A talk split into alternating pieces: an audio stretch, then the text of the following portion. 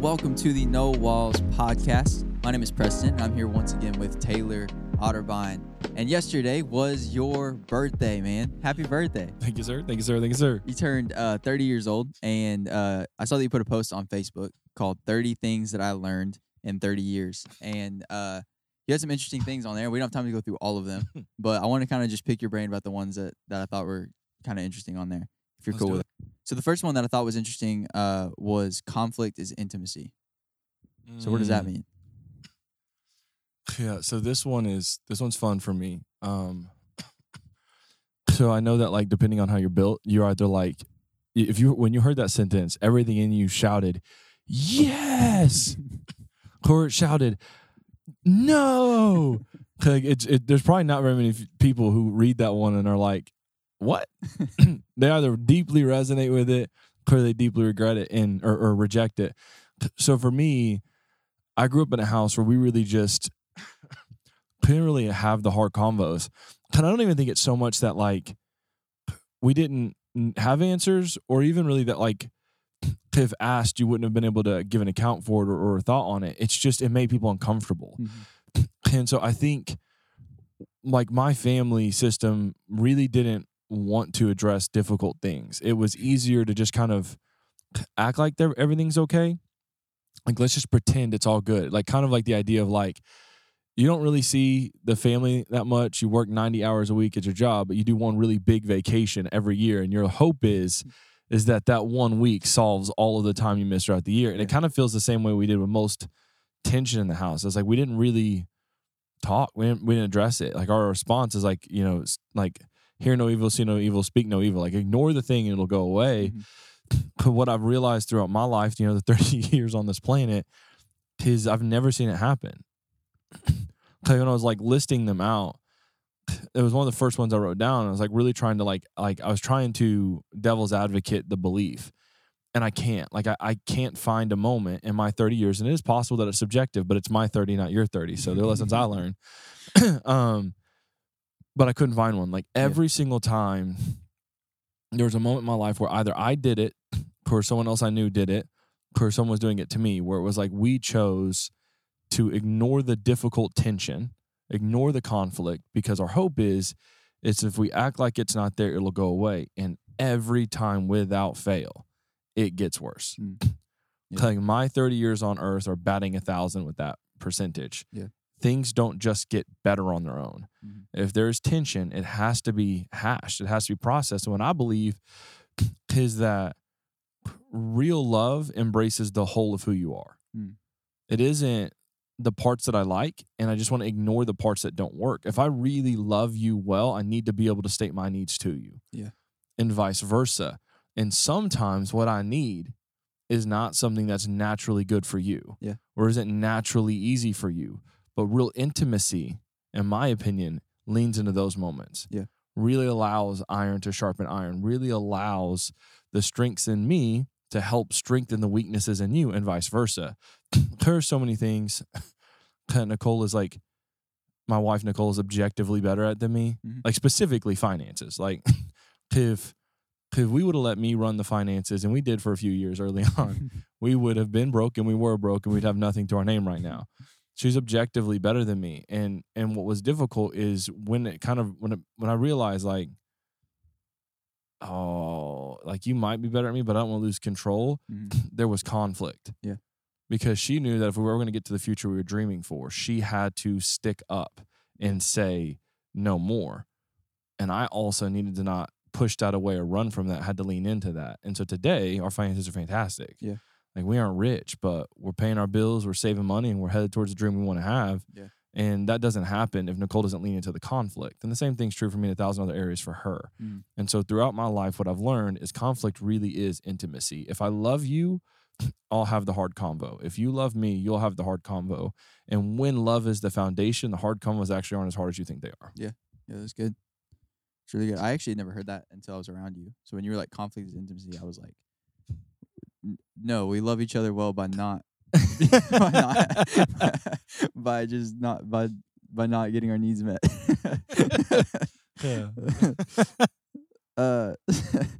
So the next one is moments don't define my call, God does. I almost don't define my call. God does. So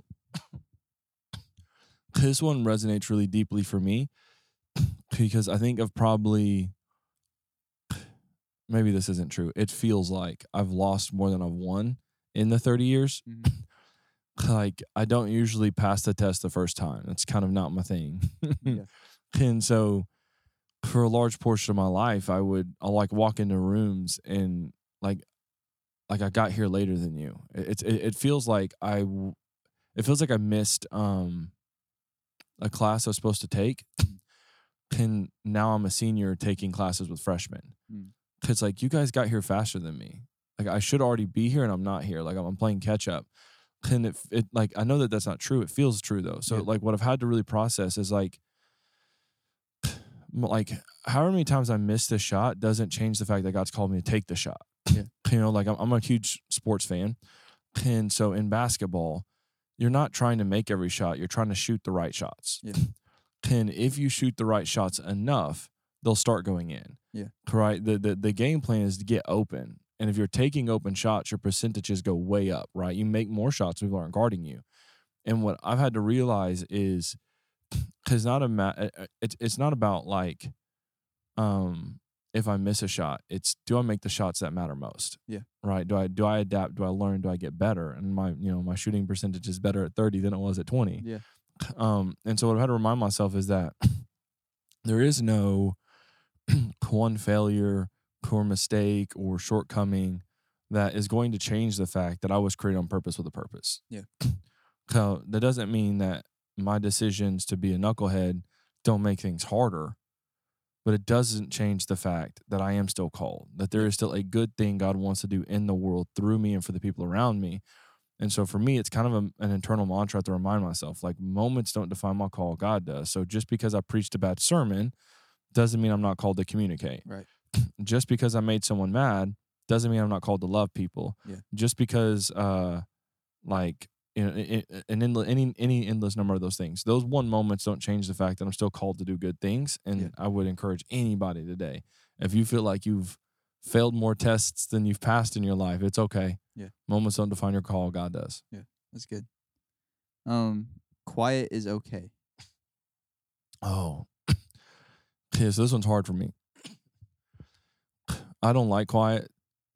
I'm kind of the epitome of the guy that's like fill the room. Mm-hmm. Like, let's just always be laughing. Like, why sit with our thoughts?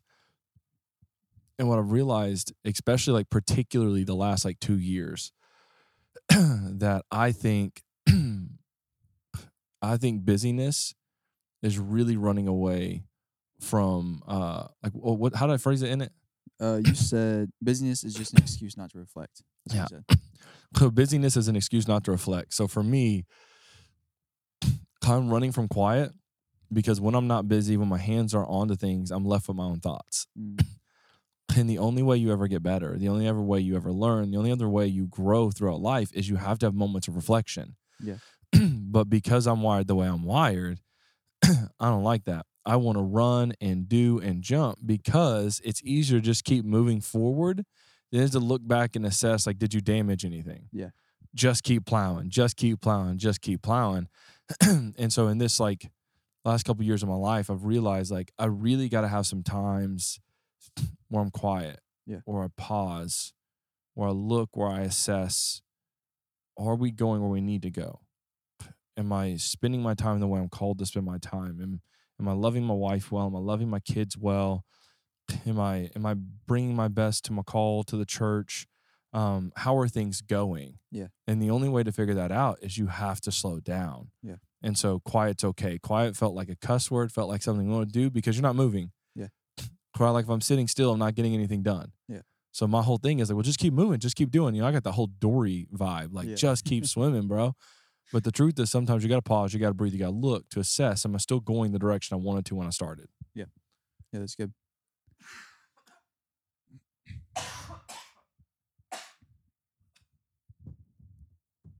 I find that, like, for me, like, there's like a certain amount of, like, it might be because I'm more introverted than you are, but like I feel like I need the quiet time to like feel rested.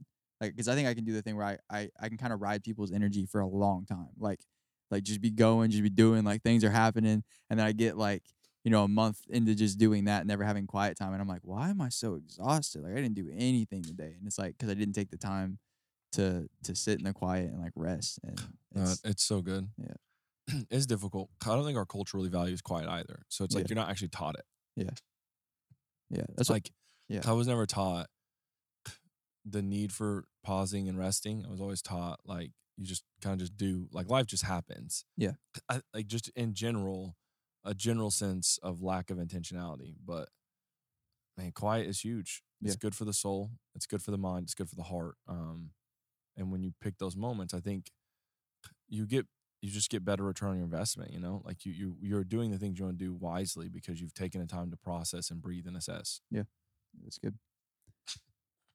You said on this one, you said, forgiveness is for me, not you. Ooh.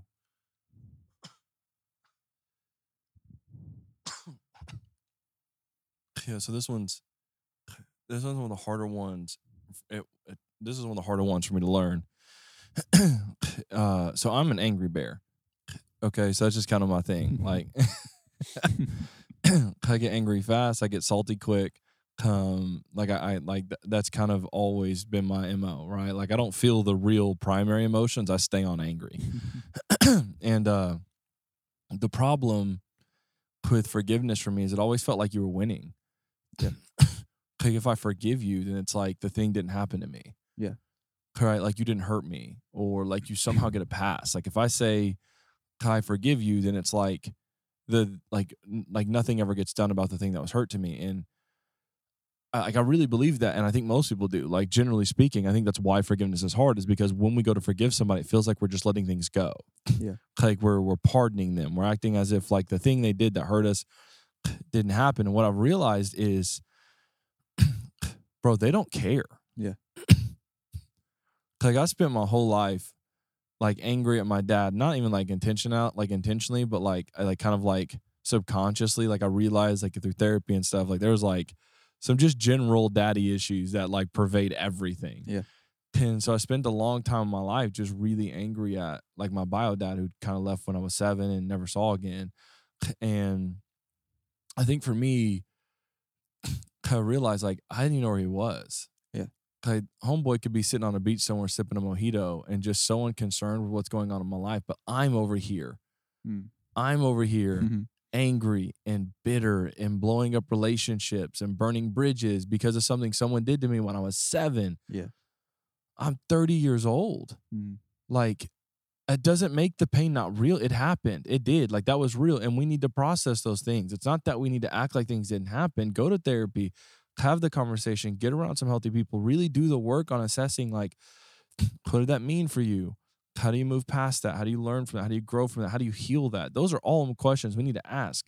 But spending our lifetime bitter at people who don't care doesn't help me. Yeah. But what I have found is when I do forgive, when it's like, you know what? I'm done. I'm not going to spend another second being mad at somebody that's not even in my life, that I don't see. I'm going to let this stuff go.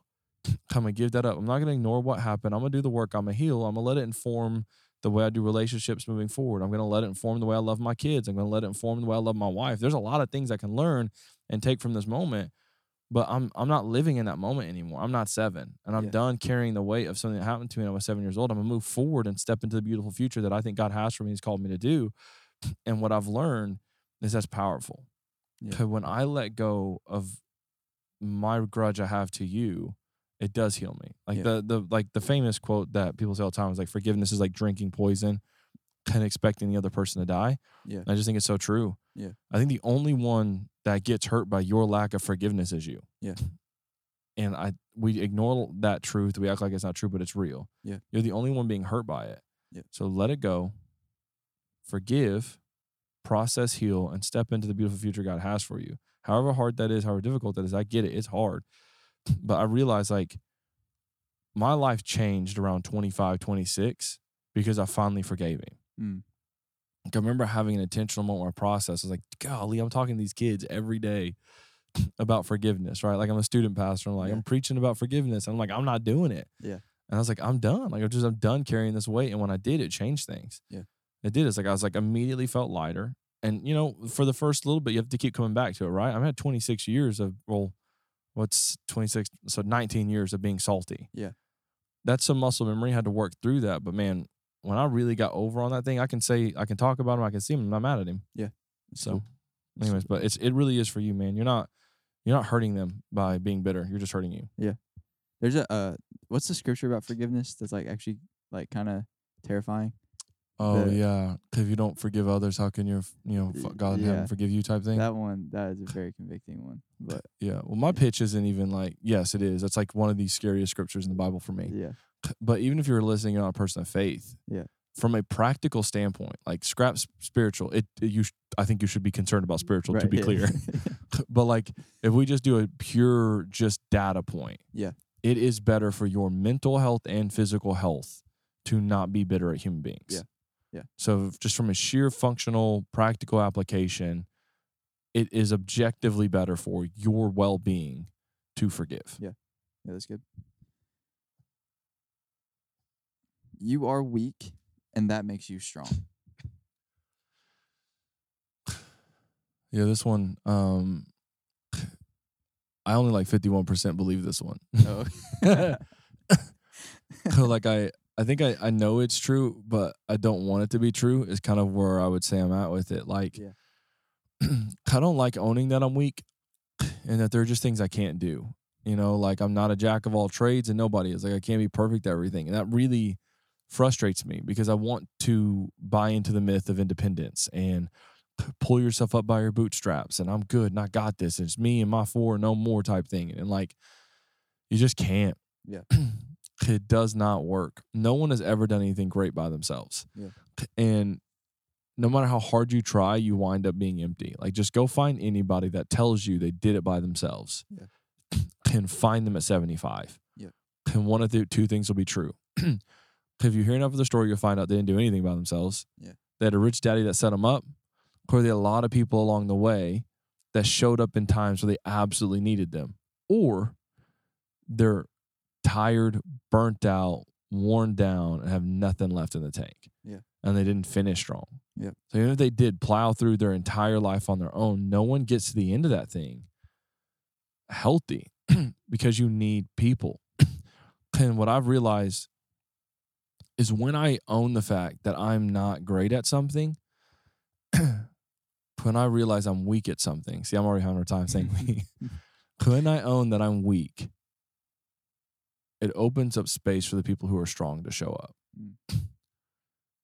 So to go back to the previous illustration, when I realized I was weak at running my finances, yeah, my wife who is strong could finally take her place, yeah, and change the game and lean in and dominate and make us better. Like we are better people because she who is strong covered my weakness.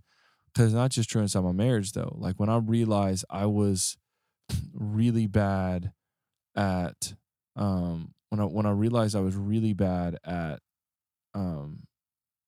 assessing like my emotions in a moment. That's where Jared, our lead pastor, can come in and shoot me straight when I'm really flooded and I'm really feeling big emotions. Like bro, it's not even about that right now. Yeah, there's something bigger happening. Breathe, come back, let's reassess. When I realized I'm not the strongest at controlling every emotion, every moment, it allows the person who's actually really good at emotion management to come in and help me get better. When I realized I wasn't strong enough to heal my own trauma. Yeah. I couldn't answer all my questions. I couldn't process it all by myself. Well, my therapist could step in and actually help me get better. Yeah. There's a billion and one moments throughout my life where when I finally accepted the fact I'm just not strong, I'm weak. Yeah. The person who was strong could step in and make me better. And I think you were designed to have things in you that you need other people to fulfill, because I think a foundational truth of humanity is we need community. Yeah, that's good. That's good. I got one more, and then I got another question for you after this. This one said, do, don't tell. Ooh, I wish I could, we're having a conversation, not a sermon, but I could preach the crap out of this one, dude. If you're going to tell me what like my pet, you know, I'm gonna just do it. Yeah, it's our podcast. We want. Yeah, go on. This is the thing that drives me most insane in the world. I think I really do want to put my hands on people when I hear this. Yeah, like shut up, just shut up, shut up, shut up. Go do something. Yeah, there's nothing more maddening than an expert who has absolutely zero experience. Mm. You don't know nothing. Yeah. You are so sure the world should be a certain way. I can't tell you how many times people will come in and they tell you, if y'all would just do this or say this, it's like, but you haven't applied anything. Yeah. I can't tell you how many things growing up, like people would say, like just have all the opinions and tell you all the things. It's like, but you haven't done any of the things. Like you haven't proved anything about it. It's like, yeah. There's nothing worse than having someone tell you, you suck at something. And being so sure they're right about something when they've not done any of the things they tell you. It's like the one thing, like the internet is beautiful for so many reasons, but one of the things that sucks is made everybody experts. Yeah, everybody is so sure they know everything. It's like, but few people actually do anything. Yeah, and like go do. Yeah. If you are sure that you are right, if you know you are right, go play the play. Yeah, and then what you will find is people will want to join you. Yeah. You know what I'm saying? Like, well, if the government would do this, blah, blah, blah, blah. Okay, we'll go do something about it. Yep. Get some people together, vote, get some squad, go to become a politician, solve the thing. Or if our teachers would just da-da-da, okay, we'll go be a teacher then. Yeah.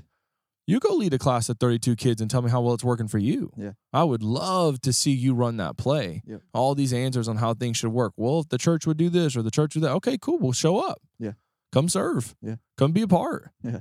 Help me fix the thing. Tell me all the things that are wrong. Do nothing with your life. Oh my gosh, parents, blah, blah, blah. You ain't got no kids. Yeah. But you know, like, you know what I'm saying? Like, I can't tell you how many people are so sure how parenting should work and have not a single kid in their life. Yeah. Call me when you got a 5-year-old and then let's see how many of your theories stood the test of time. Yeah. Golly, like, it's just so it. I don't know if you can tell. It drives me crazy. It's frustrating. And it winds up usually making you look dumb on the back end. Yeah. Because most of the takes you have that you have no experience to have on usually go wrong. Yeah. You're very, very rarely right about something you haven't actually experienced or been a part of.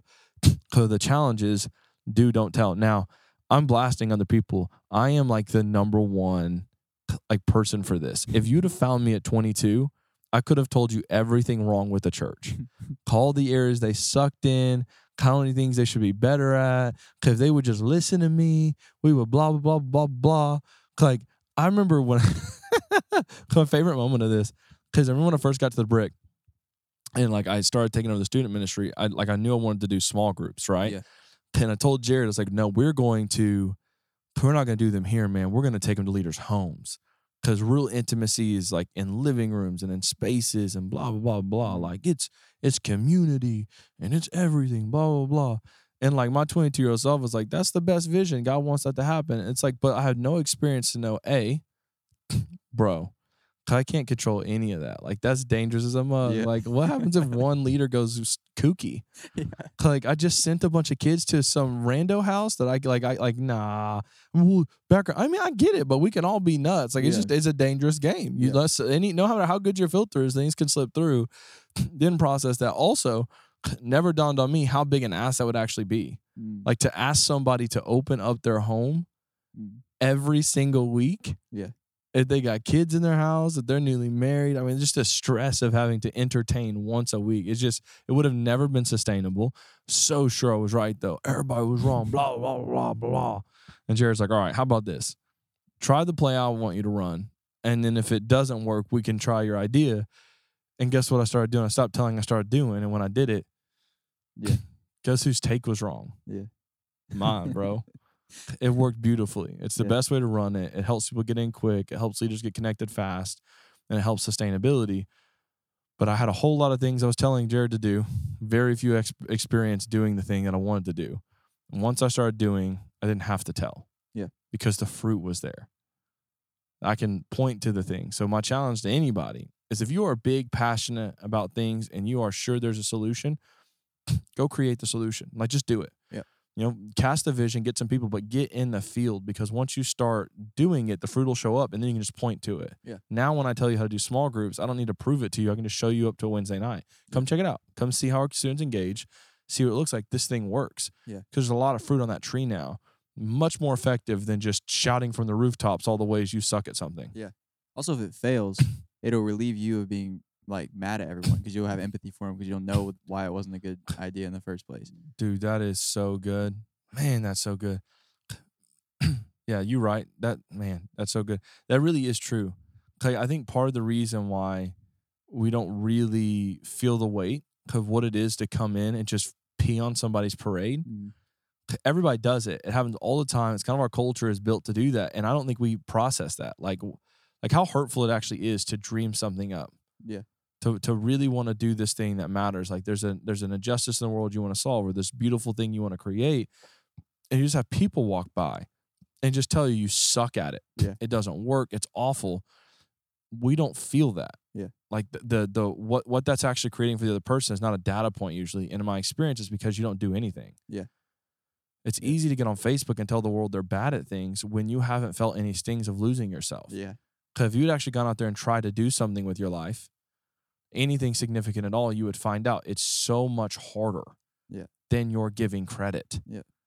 You would have so much more empathy for anyone trying to do something new. Why? Because it's difficult. Yeah. There's an endless number of things you can never see because you're in the middle of building it. Yeah. It's easy to sit out here at 10,000 foot view, look down on somebody's storm and tell them all the ways that the hurricane's destroying it. It's very different to get in the storm and pull them out. Yeah. Yeah, that's good. So let's go do some stuff. Yeah. For sure. Let's do it. So those are the ones that stuck out to me. But this is your list. So I was curious, like, out of the 30, what is the one that you feel like has made the most difference in your life? Dang, that's a good question. You know, making me do favorites, bro, is like a personal like pain of mine. No, I'm sorry. It's jacked up. Here, let me look. Okay.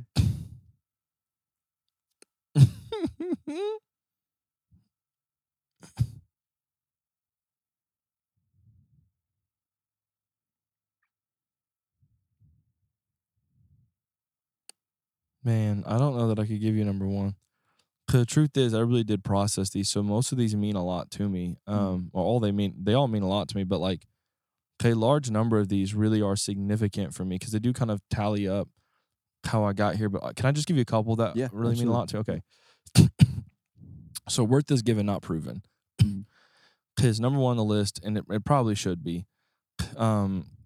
It's hard to say that this is the one that changed my life the most because it's the one I constantly fight the most. Mm. Like I'm still in real time trying to believe this. This is, if we're ranking them as like ones that have been like mastered, this would be the lowest on the list. It's still a constant fight for me to remind myself that God's determined my worth. I'm everything I'm supposed to be already. Like I don't need to prove that to you. Like I still feel at 30 years old, this deep need to prove myself, to not be the fraud that I think either I am or you think I am. Yeah. And just constantly trying to come back to this belief that worth was already given and I don't have to prove it. Worth is given, not proven. So that one's pretty high on the list for me.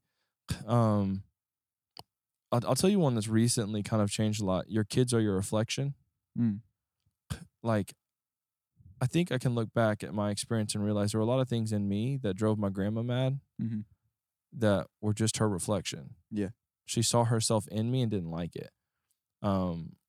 And I think I can see now in my own kids, now that I've got three of them, and Emery's 9 and Axe is 7, Ember's 4 is crazy to me. Mm. I can see things in them that drive me crazy. And I realize like it's me. Yeah. You usually hate the things in other people you hate in yourself. And when it comes to your kiddos, it's the same way. They're just your reflection. If there's something in your kid you don't like, you're the one that allowed it to grow. Mm. So instead of trying to make them feel the weight of your decisions and your leadership, do the work in you. Yeah. If I love them well, then it will solve most things. If I don't want my kids to be insecure, well, then I need to get rid of some of my insecurities. Yeah. If I want my kids to be full of hope, well, then I need to leave my house full of hope. If I want my kids to be patient, then I probably need to be patient. So just trying to live that out has been hard, but good. Yeah. Lineage doesn't determine legacy. Mm. Man, history informs, but does not predict. just because you came from a certain group of people doesn't mean you are those group of people. Yeah. Man, that should set some people free today. Like, your parents' addiction does not have to be your own. Yeah. And even if you caught it, it doesn't have to be your kiddos. Yeah. That's the thing. Even if you did catch it, even if some of the things you hated about your parents you got, you don't have to give them to your kids. Yeah. Let the baggage stop with you. You do the hard work, kill your giants and their giants so your kids can fight new ones. Yeah.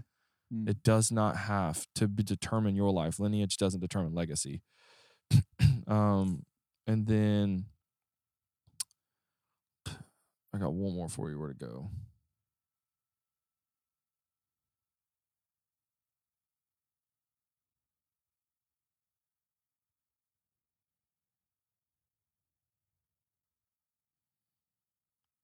Be curious, not certain.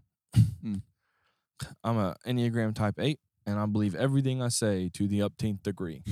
So I will never tell you a thing that in that given moment I do not fully believe. The problem is I spent a lot of my life certain about a lot of things and was wrong about a lot of things. And I think what is a much better approach to life is to be curious, not certain. Yeah. Ask questions. Man, the world is way too big. People are way too complex.